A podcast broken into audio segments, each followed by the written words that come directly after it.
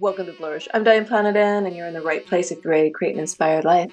And we do so by working on our own personal development so we can be strong role models for those we love and mentor and strong for our own personal well being. We continue our journey today in The Molecule of More, the best selling book by Dr. Daniel Lieberman and Michael Long. And it's all about that magical dopamine in our brains, which is responsible for creativity and madness. The creative mind is the most potent force on the earth. That's how this chapter starts. I mean, if you know nothing else, that's a fantastic. The creative mind is the most potent force on earth. No oil well, gold mine, or thousand acre farm can compete with the wealth producing possibilities of a creative idea. Creativity is the brain at its best. Mental illness is the opposite. It reflects a brain struggling to manage even the most ordinary challenges of everyday life. Yet madness and genius, the worst and the best the brain can do, both depend on dopamine. Because of this basic chemical connection, madness and genius are more closely connected to each other than either is to the way ordinary brains work. Where does this connection come from? And what does it tell us about the essential nature of both? Let's start with the madness. they use schizophrenia as the madness example, and schizophrenia, it says, is a form of psychosis notable for the presence of hallucinations and delusions. Hallucinations can cause a person to see things that aren't really there, feel their touch, even smell them. The most common type of hallucination is the auditory hallucination, hearing voices. Hmm. Well, hopefully it's a friendly voice, right? Another component of psychosis is delusions. These are fixed beliefs that are inconsistent with the generally accepted view of reality, such as aliens have implanted a computer chip in my brain. But they give a really good example here about John Nash, a Nobel Prize winning mathematician who lived with schizophrenia and was written about in the book a Beautiful Mind, later I believe to be quite the popular movie. but John Nash, you know, mathematician, devoted to reason, logic, etc., believed extraterrestrial beings were sending his messages. How could this be possible?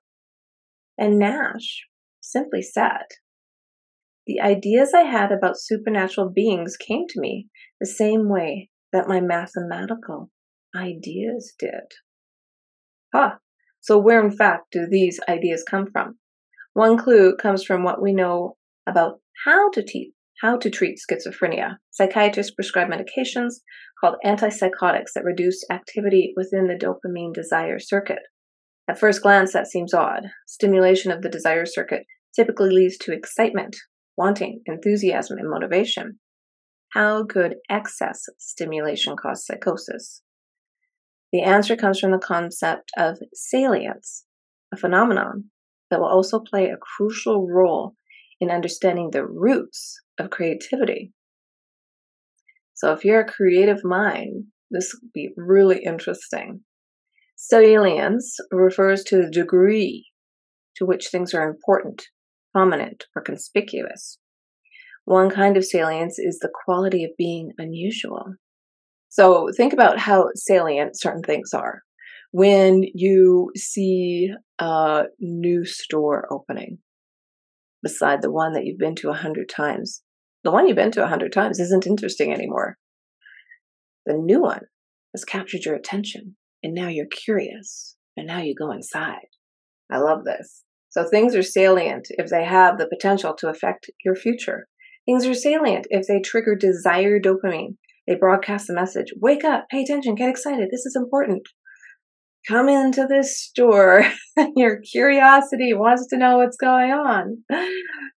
What happens though if the salience function of the brain malfunctions? If it goes off, even when there's nothing happening that is actually important to you?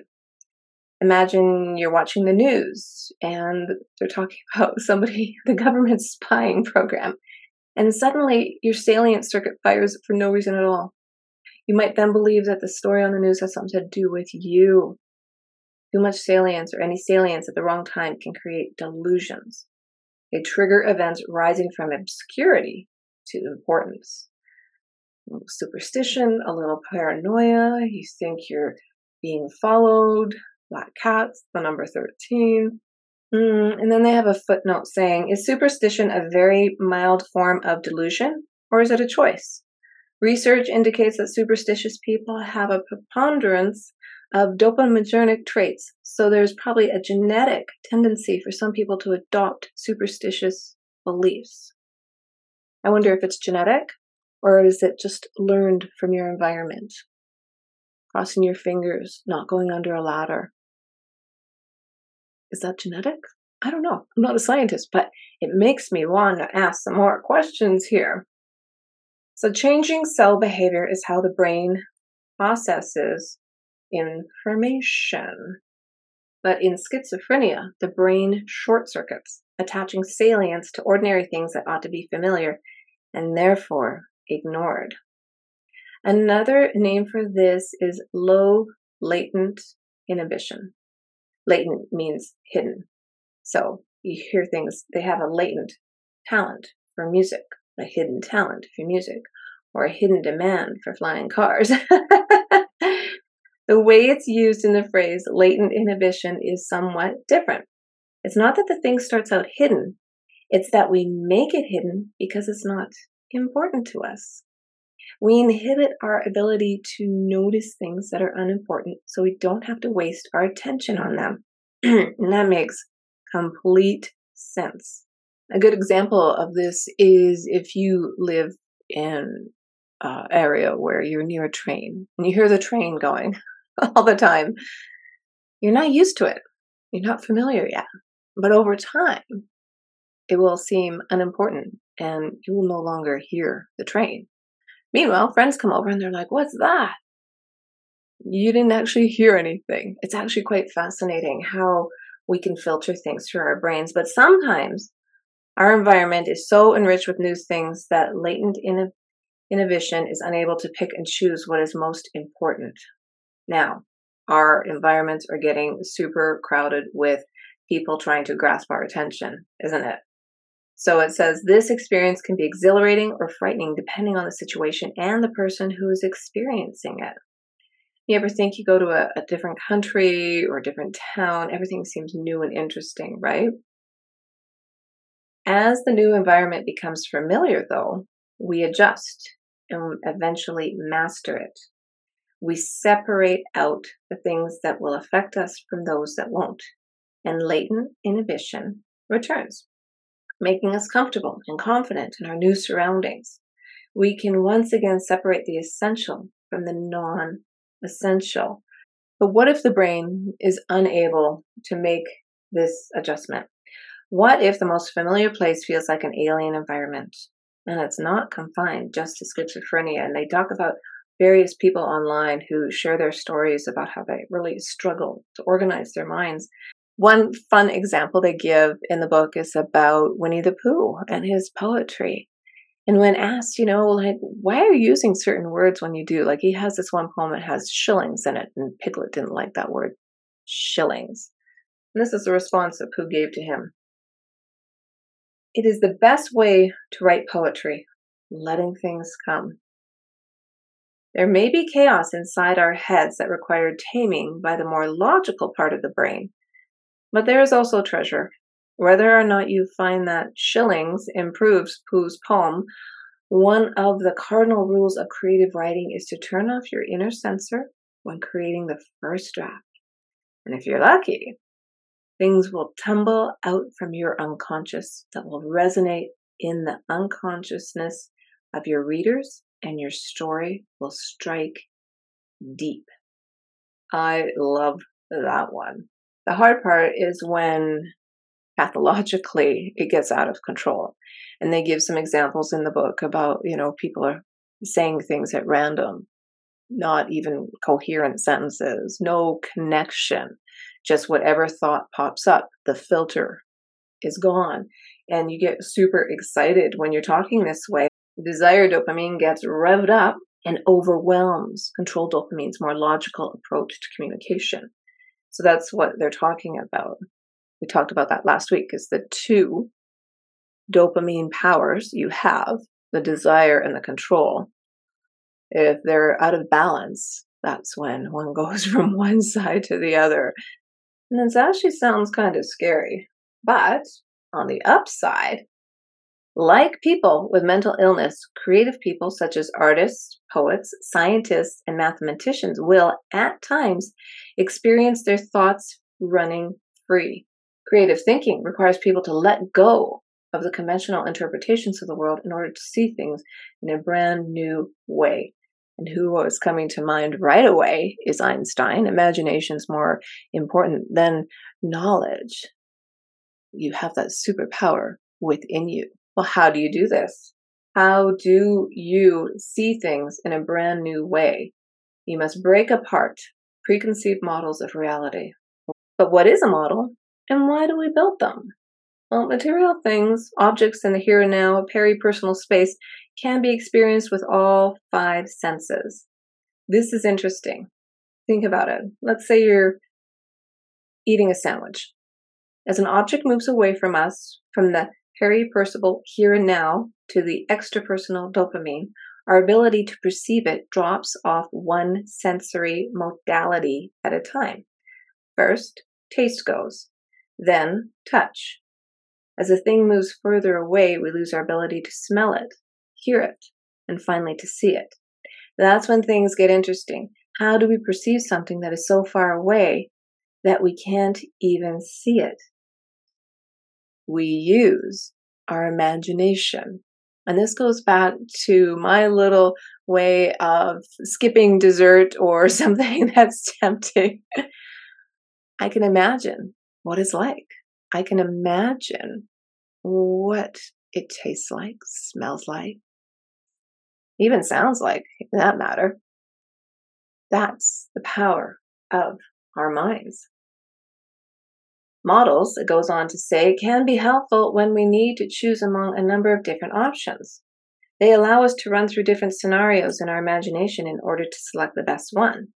For instance, if I need to get from Washington to New York, I could take the train or bus or I could fly to decide which will be fastest, most comfortable, or most convenient. I experience each option in my imagination, and then based on my inner experience, I make a choice in the real world. This process is called mental time travel. And I love that because I I believe we don't even think about that it's just so automatic that we have this amazing mental processor in our minds that is calculating the pros and cons of each option in order to come up with a choice. It goes on to say, using imagination, we project ourselves into various possible futures, mentally experience them, then decide how we're going to get the most out of what we see, how we're going to maximize our resources, whether it's a roomy seat, a cheap ticket, or a fast ride. This, to me, hones in on visualization. Mental time travel is a powerful tool of the dopamine system.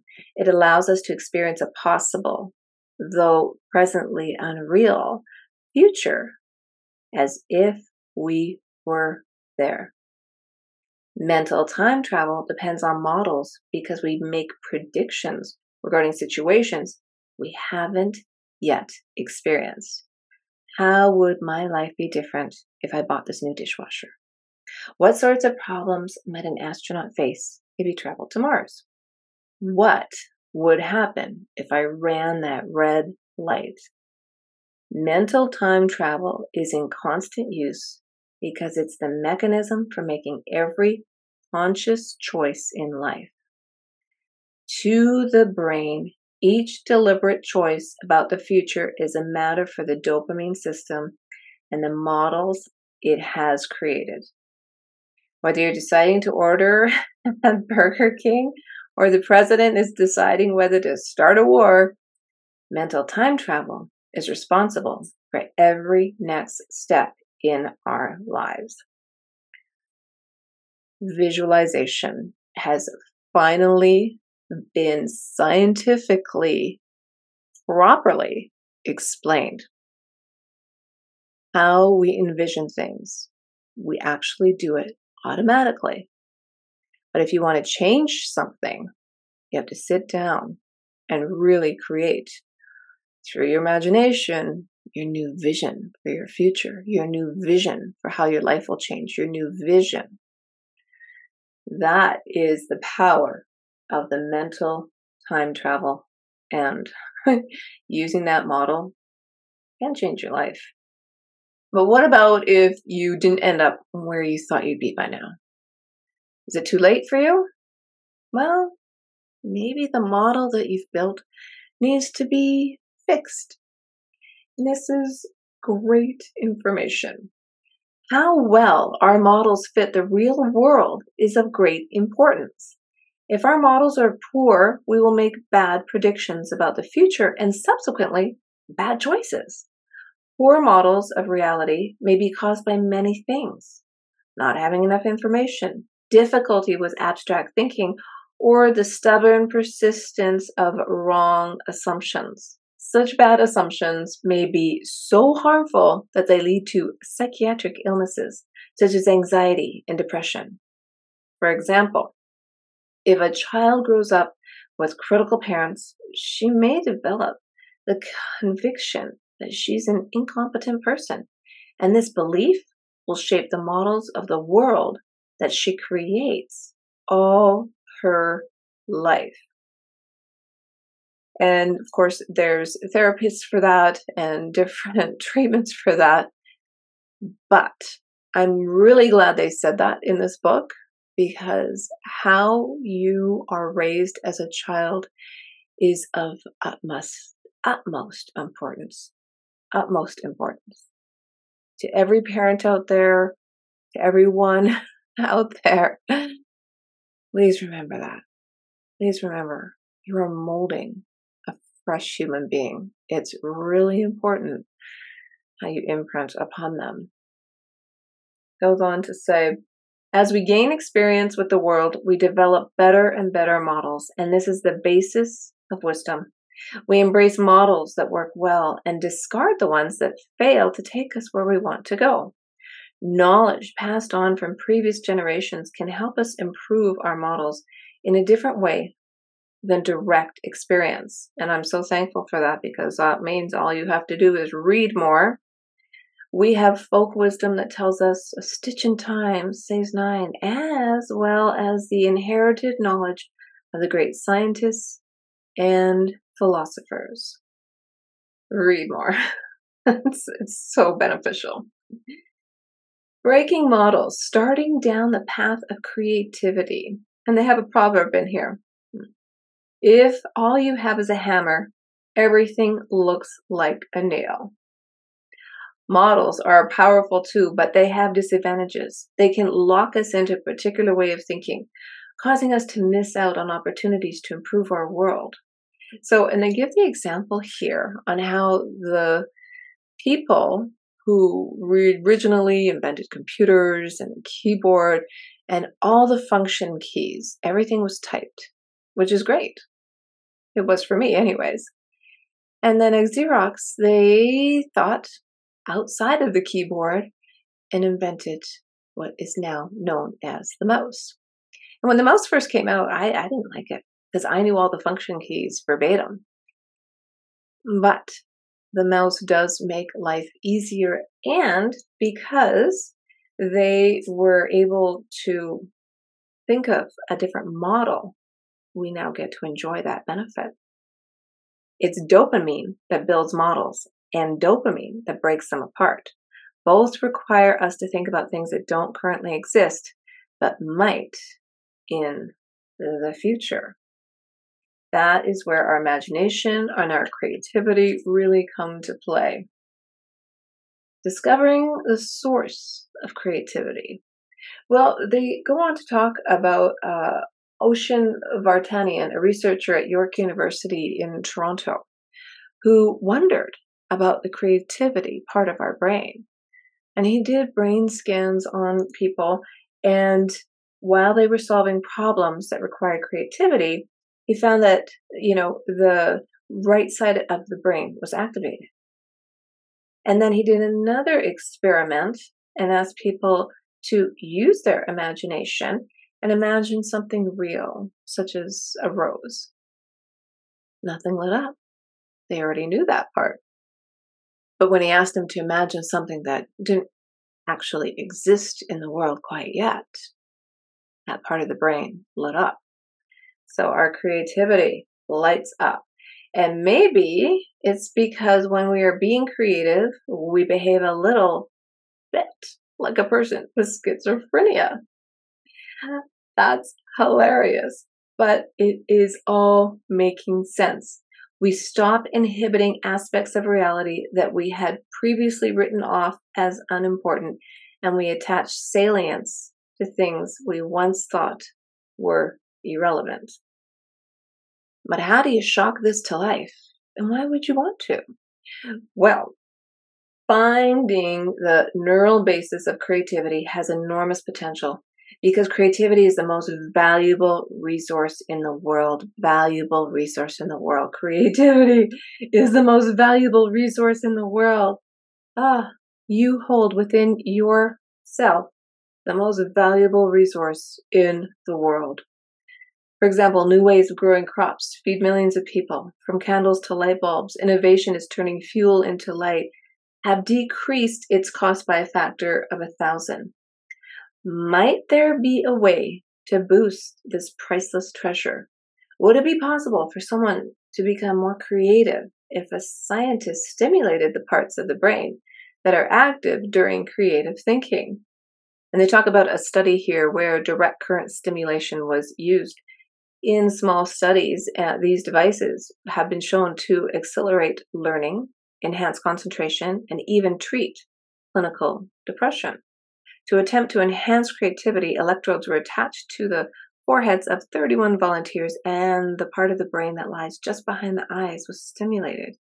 Creativity was measured by testing the participants' ability to make analogies. And analogies represent a very dopaminergic way of thinking about the world. An analogy pulls out the abstract, unseen essence of a concept and matches it with a similar essence of an apparently unrelated concept. The body's senses perceive two different things, but reason understands how they are the same.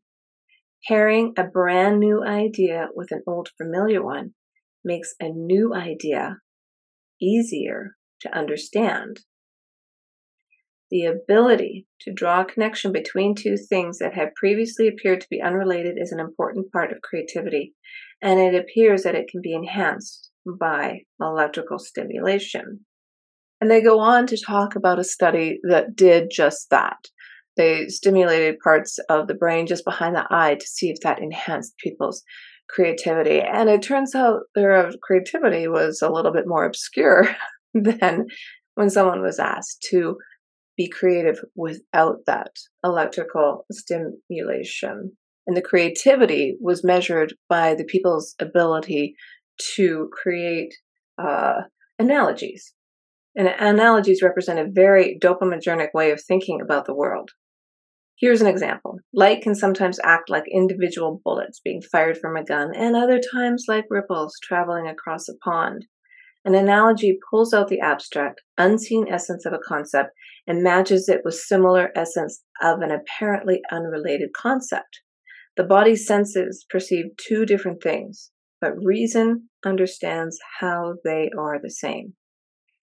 Pairing a brand new idea with an old familiar one makes the new idea easier to understand. That is golden.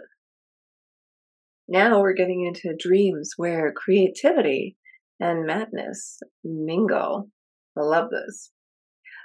Few of us are geniuses or madmen, but we have all experienced the midpoint on this continuum dreams. Dreams are similar to abstract thought in that they work with material taken from the external world, but they arrange the material in a way that are unconstrained by physical reality. Dreams often contain the thing of, theme of up, such as flying or falling from a great height. Dreams often involve future themes too, sometimes in the form of the pursuit of some intensely desired goal that's always just out of reach. Abstract, detached from the real world of the senses, dreams are dopaminergic. And that is so true because your eyes are closed, you're not seeing anything, you're not tasting anything, you're not feeling anything, you're not. That part is shut down. And that's where interesting things start happening. And they say here, as the German philosopher Arthur Schopenhauer once wrote, dreams are brief madness, and madness a long dream. So people living with schizophrenia is like living in a dream. That's the correlation they make. Dopamine is unleashed during dreaming, freed from the restraining influence of the reality focused here and now neurotransmitters. Activity in the here and now circuits is suppressed because sensory input from the outside world into the brain is blocked. This freedom allows dopamine circuits to generate the bizarre connections that are the hallmark of dreams. The trivial, the unnoticed, and the odd can be elevated to positions of prominence, supplying us with new ideas that otherwise would have been impossible to discover. And you hear about how great artists, writers, musicians, they see things in their dreams. They hear things. They hear the words. They write the music. It's really quite magical. And it really makes the interesting connections in, from your everyday life. But how do you harvest creativity from a dream?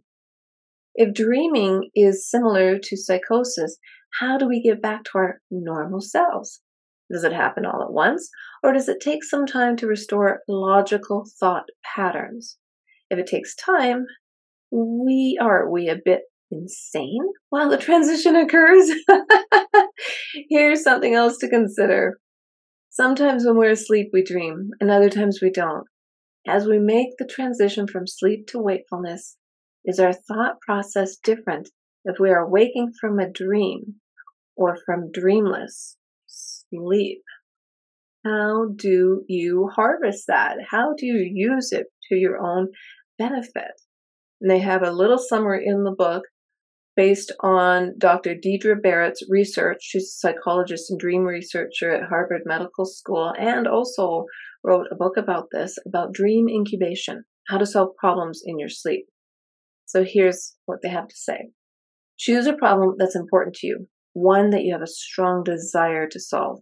The greater the desire, more likely it is that the problem will show up in a dream.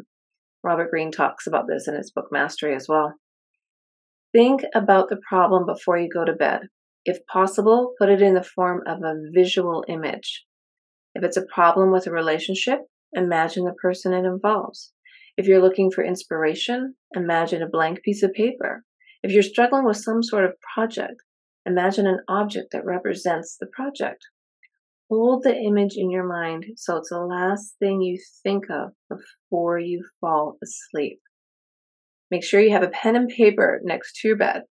As soon as you wake up from a dream, write it down, whether or not you think it's related to the problem. Dreams can be tricky, and the answer may be disguised. It's important to write down the dream immediately because the memory will evaporate in seconds if you begin to think about something else. Many people have had the experience of waking up from an intense dream one that's overflowing with personal meaning, and then being unable to recall any of the details less than a minute later.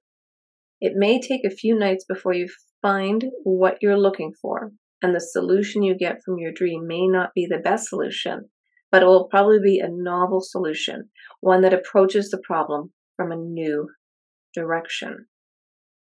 And that's super fascinating because I've tried to put this into practice a little few different ways based on what I'm thinking about before I fall asleep, what I might see before I fall asleep, and then mm, just letting the dreams come to me and see what happens.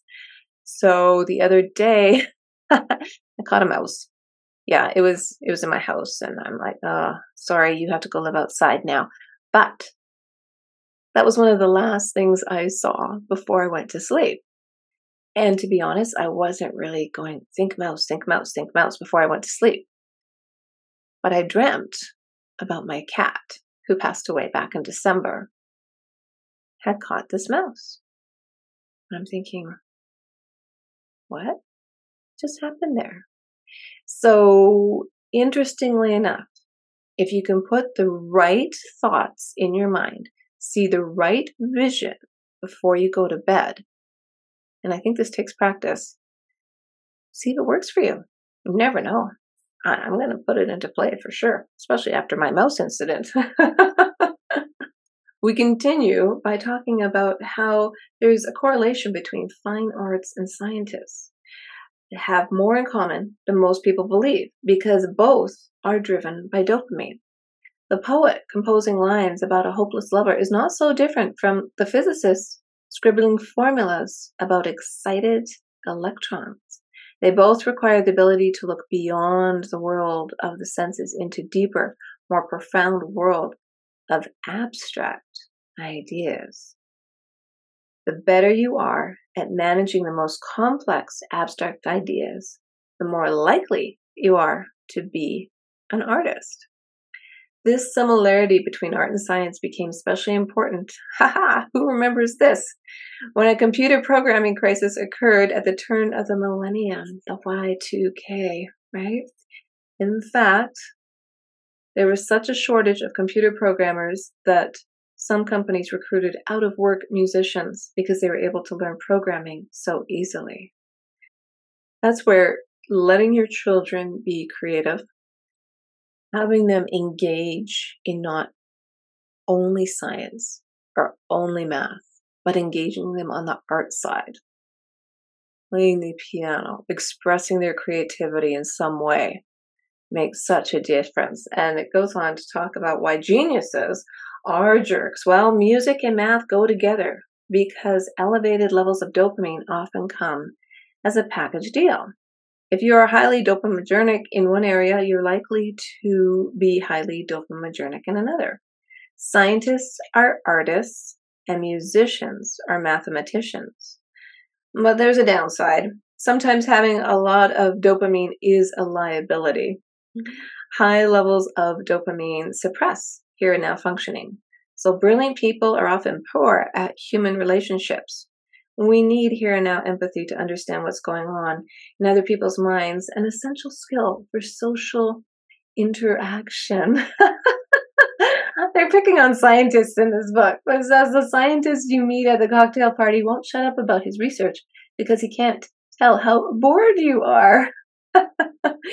in similar vein, Albert Einstein once said, My passionate sense of social justice and social responsibility has always contrasted oddly with my pronounced lack of need for direct contact with other human beings. And I love humanity, but I hate humans. The abstract concepts of social justice and humanity came easily, but the concrete experience of encountering another person was too hard. Yes, Einstein's uh, personal life was a little rocky, but could have it been because his first love was Lina, his violin? Mm, guess we'll never know.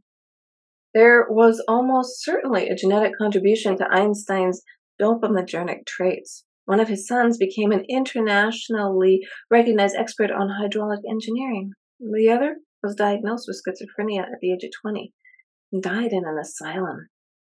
Isaac Newton, who discovered calculus and the law of universal gravitation, was one of those troubled geniuses. Newton was haunted by insanity. He spent hours trying to find hidden messages in the Bible and wrote over a million words on religion and the occult. He pursued the medieval art of alchemy, obsessively searching for the philosopher's stone, a mythical substance that alchemists believed had magical properties and could even help humans achieve immortality. At the age of 50, Newton became fully psychotic and spent a year in an insane asylum. Dopamine. Yeah. That's a crazy little thing in our brains, isn't it?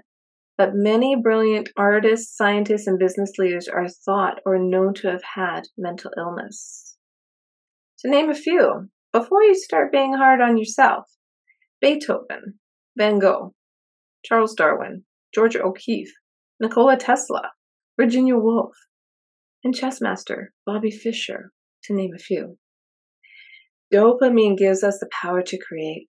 It allows us to imagine the unreal and connect the seemingly unrelated. It allows us to build mental models of the world that transcend mere physical description, moving beyond sensory impression to uncover the deeper meaning of what we experience. Then, like a child knocking over tower blocks, dopamine demolishes its own models so that we can start fresh and find new meaning in what was once familiar. A new vision, a new day, starting fresh. But that power comes at a cost. The hyperactive dopamine system of creative geniuses put them at risk of mental illness. Sometimes the world of the unreal breaks through its natural bounds, creating paranoia, delusions, and feverish excitement of manic behavior. In addition, heightened dopaminergic activity may overwhelm here and now systems, hampering one's ability to form human relationships and navigate the day to day world of reality. For some, it doesn't matter. The joy of creation is the most intense joy they know, whether they are artists, scientists, prophets, or entrepreneurs. Whatever they calling, they never stop working. What they care about most is their passion for creation, discovery, or enlightenment. They never relax, never stop to enjoy the good things they have. Instead, they're obsessed with building a future that never arrives. Because when the future becomes the present, enjoying it requires activation of touchy feely here and now chemicals that something highly dopaminergic people dislike and avoid. They serve the public well but no matter how rich, famous, or successful they become, they're almost never happy. Certainly, never satisfied. Evolutionary forces that promote the survival of the species produce these special people. Nature drives them to sacrifice their own happiness for the sake of bringing into the world new ideas and innovations that benefit the rest of us if you've taken nothing away from this fabulous chapter on creativity and madness, I want to remind you we're all born with a gift. We're all born with purpose. And life's journey is to hone and develop that gift so we can flourish and inspire others. And whether you're a creative genius or a little bit on the madness side, remember the creative mind is the most potent force on earth. And if you use it to your benefit, you will live a more inspired life. Well, if you like the show, share it with somebody you know. And hey, hit that subscribe button. You don't want to miss the next chapter on the molecule of more. It's all about mm, dopamine, politics.